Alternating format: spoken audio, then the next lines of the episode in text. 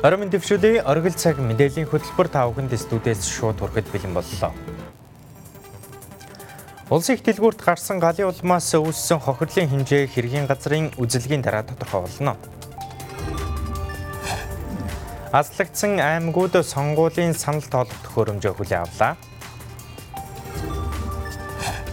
Номтой хоёр давсан цагдан хорих таслан сэргийлэх арга хэмжээг дараагийн шүүх хурлалтад хэвээрүүлдэг. Эдгээр болон бус мэдээллийн дэлгэрэнгүй анхаарал хандуулно.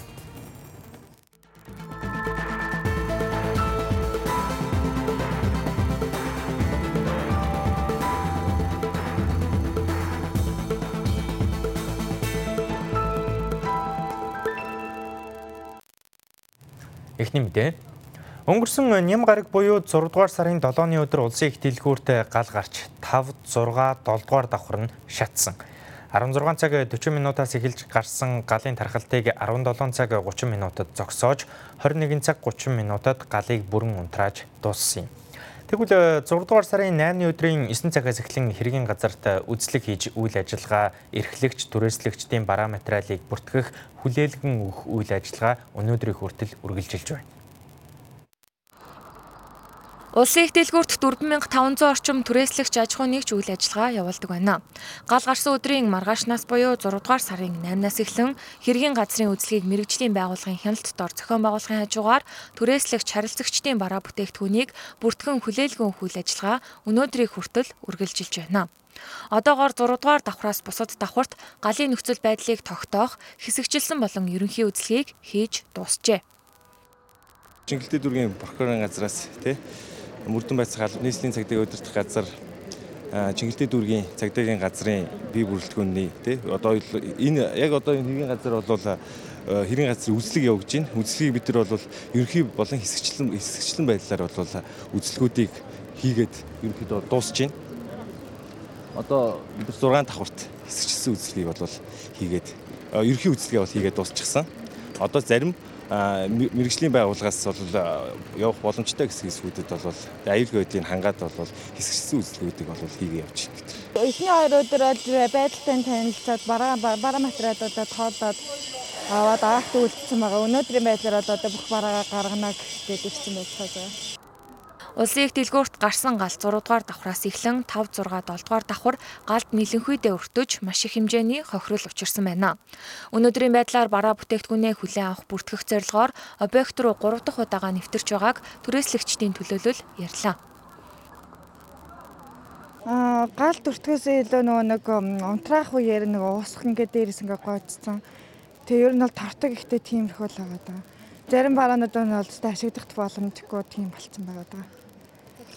Тэглэхэн бараа учраас тийм нэг бүгдээрээ тогон залгаж ажилладаг учраас. Түрээслэгчдийн хувьд 100% ослын даатгалд хамрагдсан байсныг онцолж байна.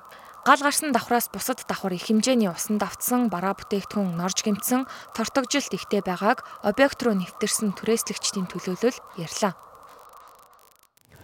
Өнгөрөгч бэм гарагаас сонгуулийн саналын хуудсыг хоёр үйлдвэр тэвлүүлж эхэлсэн бол одоо хэвлэлт дуусаж бэлэн болсон саналын хуудсыг хууль тавигдсан шаардлагад нийцэж байгаа эсхийг хянах хайрцаглан битүүмжлэх ажил эхэлжээ. Эхний ээлжинд анслагдсан аймагуд буюу Баян хонгор ховд Ус аймгийн сонгуулийн эсгийн төлөөлөгчд цагдаа тагнуулын байгууллагын төлөөлөл санал тоолох төхөөрөмжийг шалган битүүмжилж хүлээн авлаа. Санал тоолох төхөөрөмжийг маргаашнаас эхлэн бусад аймагуудад хүргүүлж энэ сарын 18-ны өдөр гэхэд бүх аймаг дүүргүүдэд хүргэж дуусгах юм байна. Харин энэ сарын 20-ны өдөр санал авах байруудад өгөгдөл хүлээн авч байгааг шалгах туршилт хэвдэх юм байна санал тоолох төхөөрөмжүүдийг шалгасны дараа гэрчилгээгээр баталгаажуулна. 2020 оны улсын хурлын сонгууль 29 тойрог 2079 сонгуулийн хэсэгт зохион байгуулагдана. Харин урьдчилсан урьдчилсан тооцооллоор нийт 2750 санал өгөх төхөөрөмжийг энэ удаагийн сонгуульд ашиглахаар байна.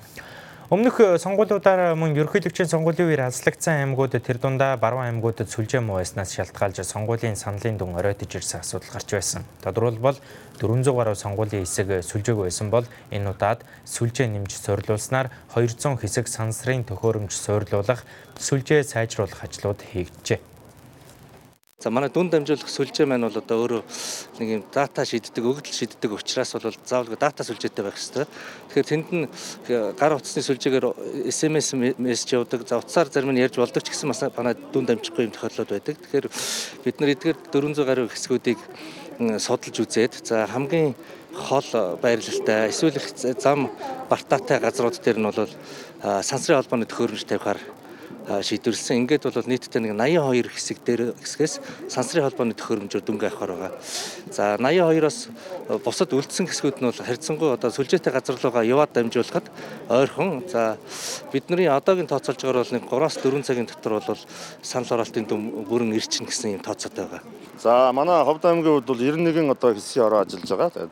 Аймгийн сонгуулийн ороо, сумын сонгуулийн ороо манай хэсгийн ороод маань одоо үйл ажиллагаагаа чигдрүүлээд ажиллаж байгаа. За өнөөдөр бид мөн аймгийн одоо цагдаагийн газар за тагнуулын байгууллагынхаа мөн мэдээлэл технологийн багийнхаа одоо гишүүдийн ажлын хэсэг бүрэлдэхүүнээр ирж одоо санал тоолох төхөөрөмж саналын хуудасаа хүлээж аваад одоо бэлтгэл ажлаа хангаад явж байна. Мөн энэ удаагийн сонгуульд томцогсон тойргоор зохион байгуулагдаж байгаа тул 250 санал тоолох төхөөрөмж нэмж худалдаж авсан бөгөөд үнээс 3-ыг нь тагнуулын ерөнхий газарт шалгуулж байгаа юм байна.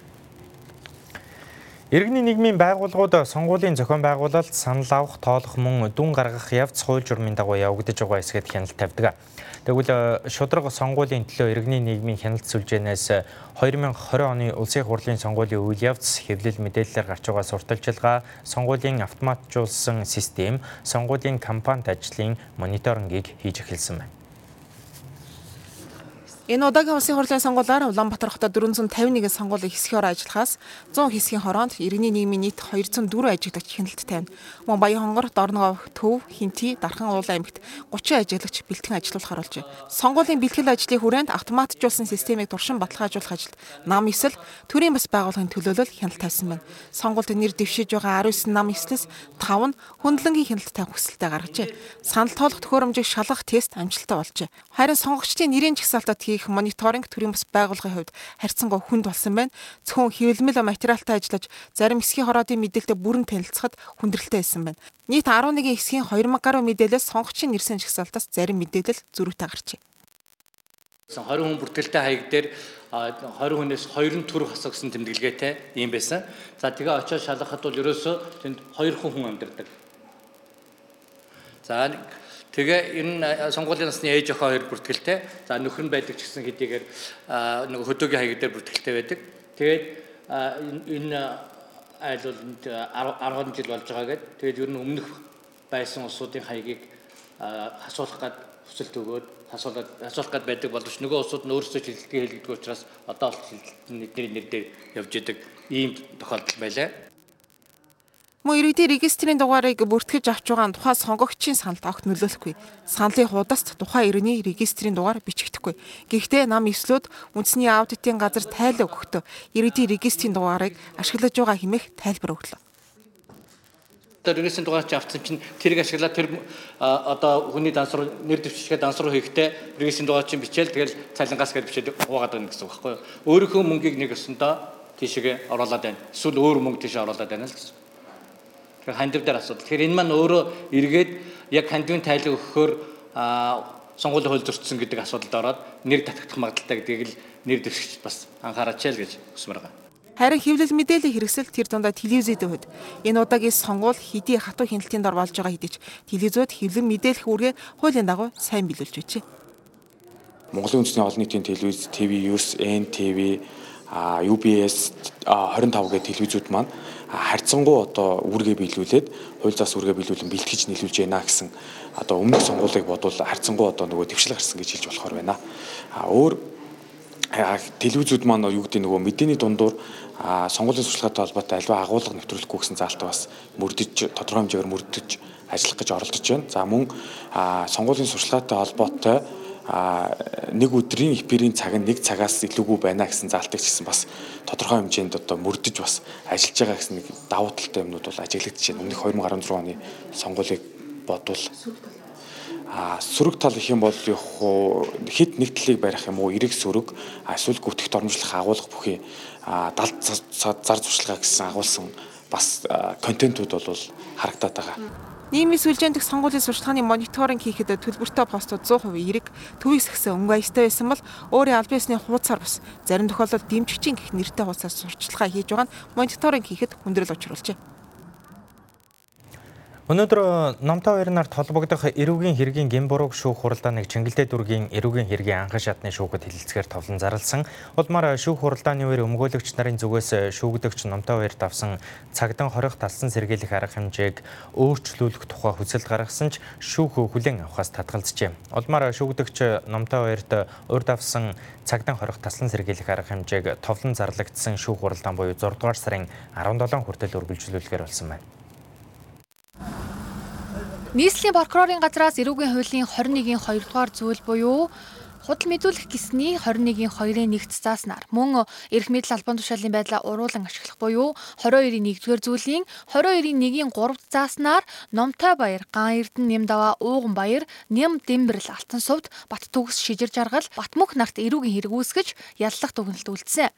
Улмаар Чингэлтэй дүргийн эрүүгийн хэргийн анхан шатны шүүхэд 5 дугаар сарын 28-нд урдчилсан хилэлцүүлгийн шүүх хуралдаан хийж шүүхээс Номтой баярт дараагийн шүүх хуралдаан хүртэл буюу 6 дугаар сарын 26 хүртэл хүртэл цагдан хорих таслан сэргийлэх арга хэмжээ авч харин босод шүүгдэгч нарт таслан сэргийлэх арга хэмжээг аваад байсан. Харин 6 дугаар сарын 9-нд шүүх хуралдааны товыг өөрчлөх хуралдаан болсон бөгөөд 6 дугаар сарын 11-нд Номтой баяр нарт холбогдох эрх мэдэл албан тушаалын хэргийн гин бурууг шүүх хуралдаан боллоо. Завг шүүх хуралдаанаар шүүгдэгч Батмөнхийн өмгөөлөгч Мөхтвэ, шүүгдэгч Ууган баярын өмгөөлөгч Билгүүн, шүүгдэгч Бат төгсийн өмгөөлөгч Батбаяр, шүүгдэгч Нямдаваа болон Номтой хоёр нарын өмгөөлөгч Базар архичаа нарын шүүх хуралдааныг хойшлуулах тухай хүслийг тус тус ирүүлснэг шүүх хүлээ авч шүүх хуралдааныг 2020 оны 6 дугаар сарын 17-ны өдрийн 14 цаг хүртэл хойшлууллаа. Завг шүүх хуралдаанаар шүүгдэгч нарт урд авсан тасан сэргийлэх арга хэмжээг тус тус хэврүүлдэж шийдвэрлсэн байна. Номтой баяр гэдэг нэр дэвшигчийн тухайд бол нийт сонгогч болон хэвлэл мэдээллийнхэнд нэг зүйл надаар дамжуулж хэлүүлж байна. Энэ зүйлийг би хэлье. Яагаад тэгэхээр энэ хүн өнөөдөр шүүгийн шийдвэрээр бүр үндэслэгүй шийдвэрээр гэж би тодтоход хэлчихье. Үндэслэгүй шийдвэрээр цагдаа оргиж байгаа боловч хан ул дүүргийн дүүрэгт нэр дэвшиж байгаа улсын хурлын сонгуульд нэр дэвшиж байгаа нэр дэвшигч чинь хэвээрээ шүү гэдгийг нэгдүгээр хэлүүлж байна. Хоёрдугаарт 24-нд сонгуулийн санал авах хураалт болноо. Ийм учраас сонгогчд сонгогчдын хувьд бол би бол нэр дэвшигч хэвээрээ байгаа шүү гэдгийг нь хэлж өгөөрэй, дамжуулж өгөөрэй л гэдгийг хэлж байгаа. За 3 дугаар нэг асуудал байгаа. Энэ хүн өнөөдөр улсын хурлын сонгуулийн одоо сонгуульд биечлэн сонгуулийн ажиллагаанд оролцох ямар ч болцгүй болцох юм байна. Энэ хүнийг бол гаргахгүй юм байна. Надад бол тийм л ихтгэл үншил төрлөө. Тийм учраас бол сонгуул бол номтой хоёр гэдэг хүн улс төрийн одоо үүднээс юм уу эсвэл тодорхой зохион байгуулалттай гар хорж байгаа гэдэг юм уу би энийг хэлж мэдэхгүй байна. Одоо ямар шалтгаанаас энэ хүнийг гаргахгүй гэдэг нь ойлгомжгүй. Шүүхөөрөө шийдрийнхаа үндслийг тайлбарлахгүй учраас дасан гаргамжийг хിവэрэл гэж яадаг.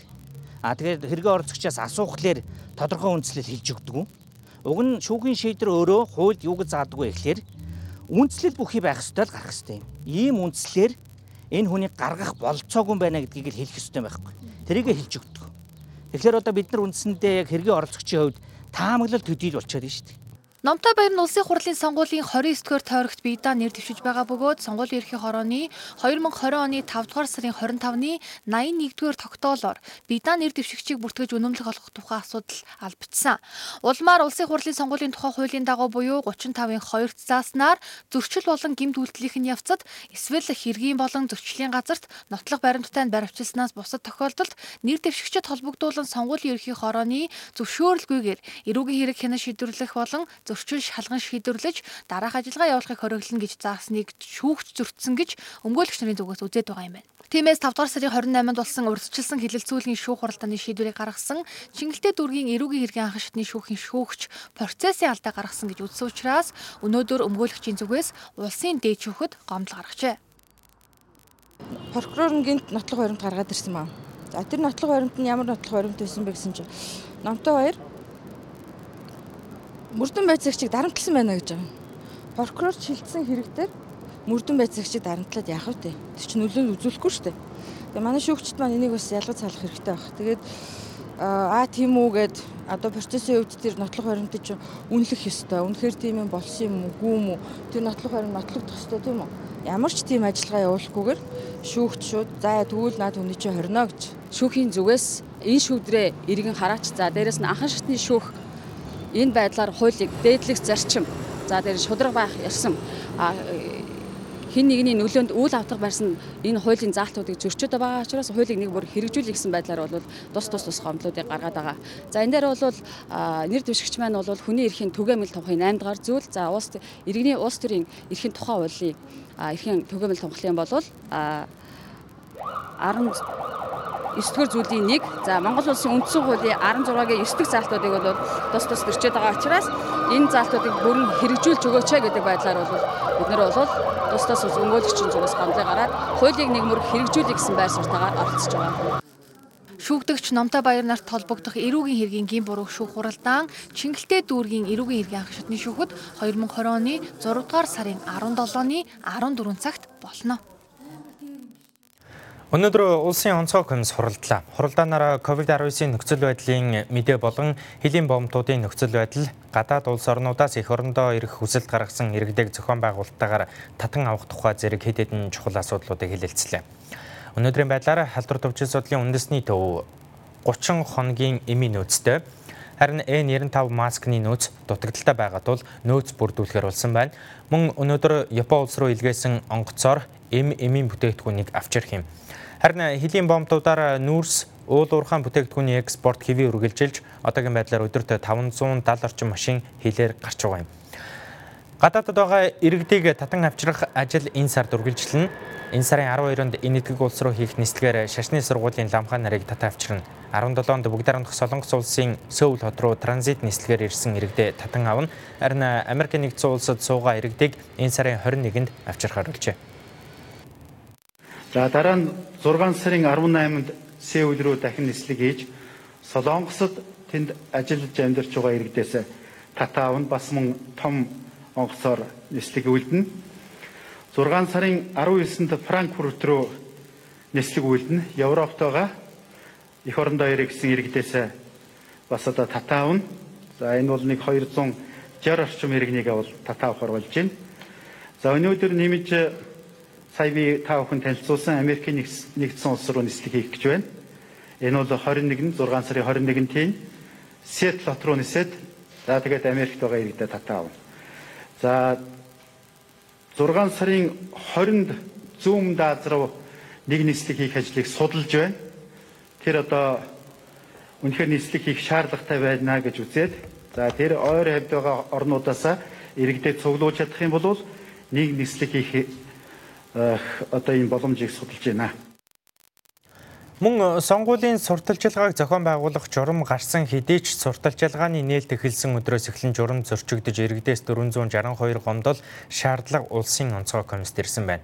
Тиймээс журам зөрчсөн хүн хуулийн этгээдэд зөрчлийн дагуу хариуцлага тооцно гэдгийг шадар сайд албан ёсоор мэдгдлээ. Харин улсын баяр наадмын тухайд нэгэнт дотоодод халдвар гараагүй тул үндэсний их баяр наадмаа хийх нь зөв гэсэн байр суурийг шадар сайд илэрхийллээ. Үндэснийхэн баяр наадмыг хийхэм болчихж байгаа юм биш үсттэй. Энд чинь сонгуулиа хийдэг хэрнээ ард түмний баяр наадмыг та нар энэ жил таслах байгаа юм биш үсттэй гэсэн ийм шаардлага хүсэлтүүд бас хэмжээгээр ирж байгаа. Тийм учраас энийг ярьж байна.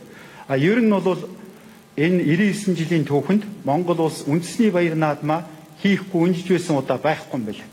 Халахын голын байлдаан болоод тэнд олон хүний амнаас үргэлжлэх үндэсний баяр наадмаа хийж л байсан юм бэлээ 1941-45 оны эх орны тайм болж яхад үндэсний баяраа хийж л байсан юм байлээ.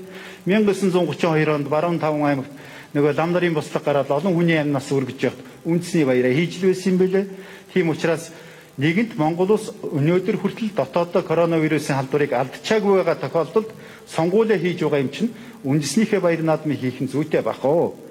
Энд чи бас одоо тасалж ирээгүй юм аа. Тэгтээ хийхдээ өмнөх шигээ тэгж олон хүнийг бөөгнөрүүлсэн нийтийг хамарсан байдлаар биш техникийн дэвшил технологиг ашиглаад цомхон байдлаар зохион байгуулах нь зүйтэй гэж үзэж байна. Улсын онцгой комиссоос улсын байрны наадмыг хийх байр суурьтай хിവэр байгаагаа дахин илэрхийллээ. Харин бусад зохион байгуулалтын асуудлыг үндэсний их байрны наадмыг зохион байгуулах комиссийн хурлаар шийдвэрлэнэ гэсэн юм а.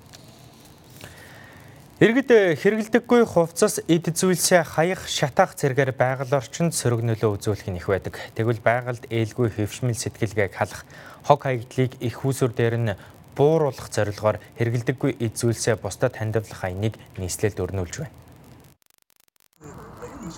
Хэрэгэлдэггүй хувцас эд зүйлээ бусдад хандивлах өгөөмөр нийслэлчүүд 2020 арга хэмжээ энэ сарын 10-наас 12-ны өдөр нийслэлийн 9 дүрэгт зохион байгуулагдаж байна. Цар тахлын үед Дэлхийн эрүүл мэндийн байгууллага эрүүл мэндийн яамны зөвлөмжийн дагуу чанга яригч бүхий машин нийслэлийн гудамж хороодоор явж хүмүүсийн хэрэглэхгүй байгаа эд зүйлсийг цуглуулan авч байна. Энэхүү үйл ажиллагаа нь иргэд олон нийтэд хог хаягдлыг бууруулах, байгаль орчин дээлтэй байх дадал хөвшлийг сурталчлах зорилготойгоор 3 дахь жилдээ зохион байгуулагдаж байна. Өнгөрсөн одоо 2 жилийн хугацаанд бол бид нар зохион байгуулалтаа тухайн 9 дүүрэг дээр 9 байршил дээр одоо өдөрлөг хэлбэрээр зохион байгуулж ирсэн. Тэгээ иргэд бол энэ дээр маш идэвхтэй оролцож ирсэн. Тэгээд энэ дээр нь хэрэгтэй одоо боловчиг а өөр хин нэгэнд одоо өгчмөр а өгье гэхэлэр бас өгөх хүнд олж мэддэг ийм одоо эд зүйлсээ хүмүүс авчирч өгöd а түүнийг нь ирээд хэрэглэе гэсэн хүмүүс нэрэж авдаг байсан. За энэ жилийн хувьд бид нар бол явуулын байдлаар зохион байгуулж байгаа. Ягаад тэгэхээр өндөржүүлсэн бэлэн байдал зарлагдсан ковид-19 салбарын хүмүүс аль болох олон хүн төвлөрүүлэхгүй цуглуулахгүй байх зорилгоор. Яг хүмүүс өөрийнхөө хэрэгцээнээс илүү гарсан зүйл вэ? Эд зүйл тийм ээ. Одоо өөрийнхөө хооц, хүүхдийн тоглоом эд зүйлсээ одоо бусдад хэрэгцээтэй хүмүүст нь ингэж хандуулж өгөх.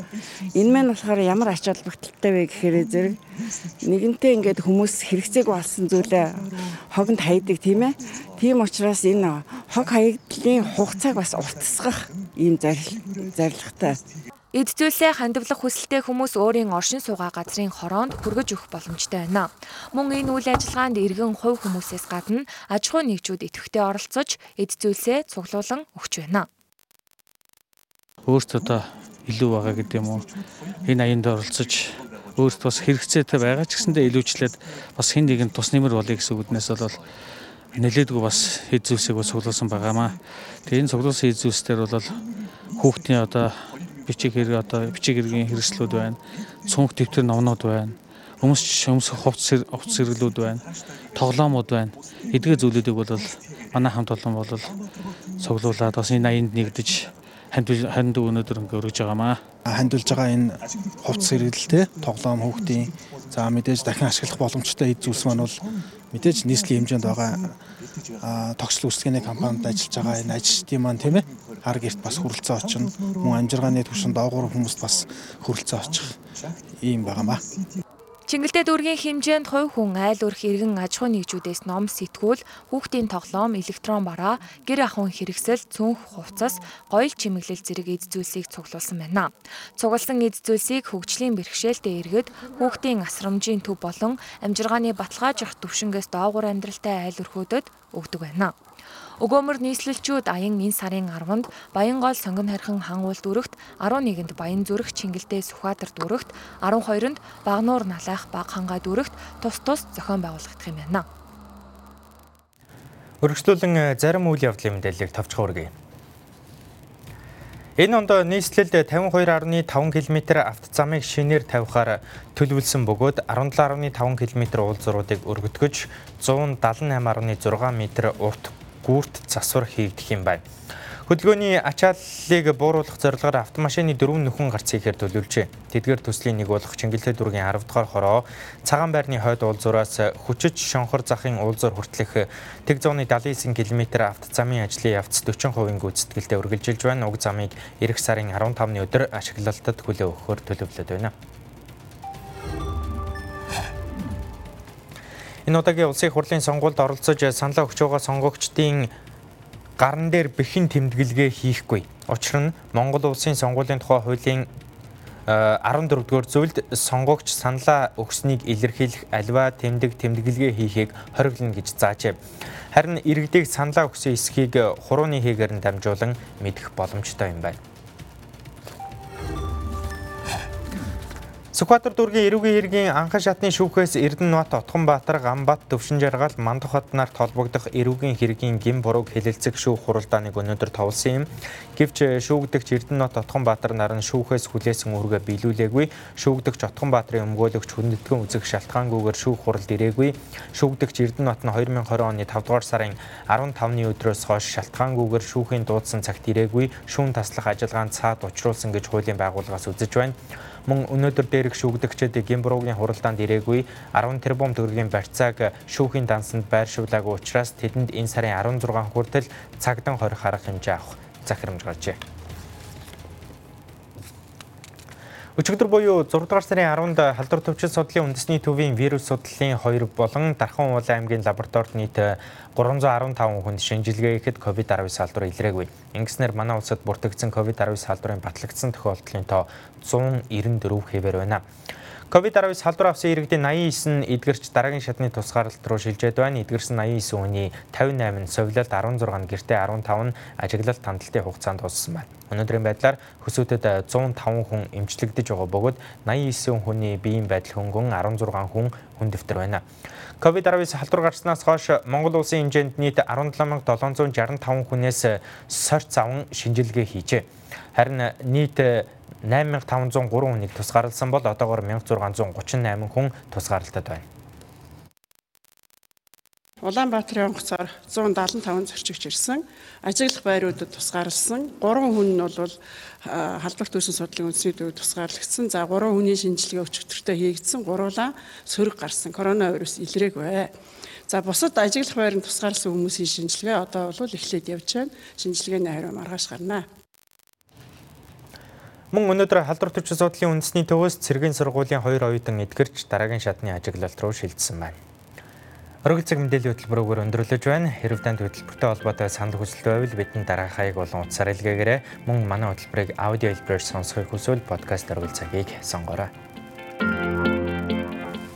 Анхаарал хандуулсанд баярлалаа. Сайн хамраарай.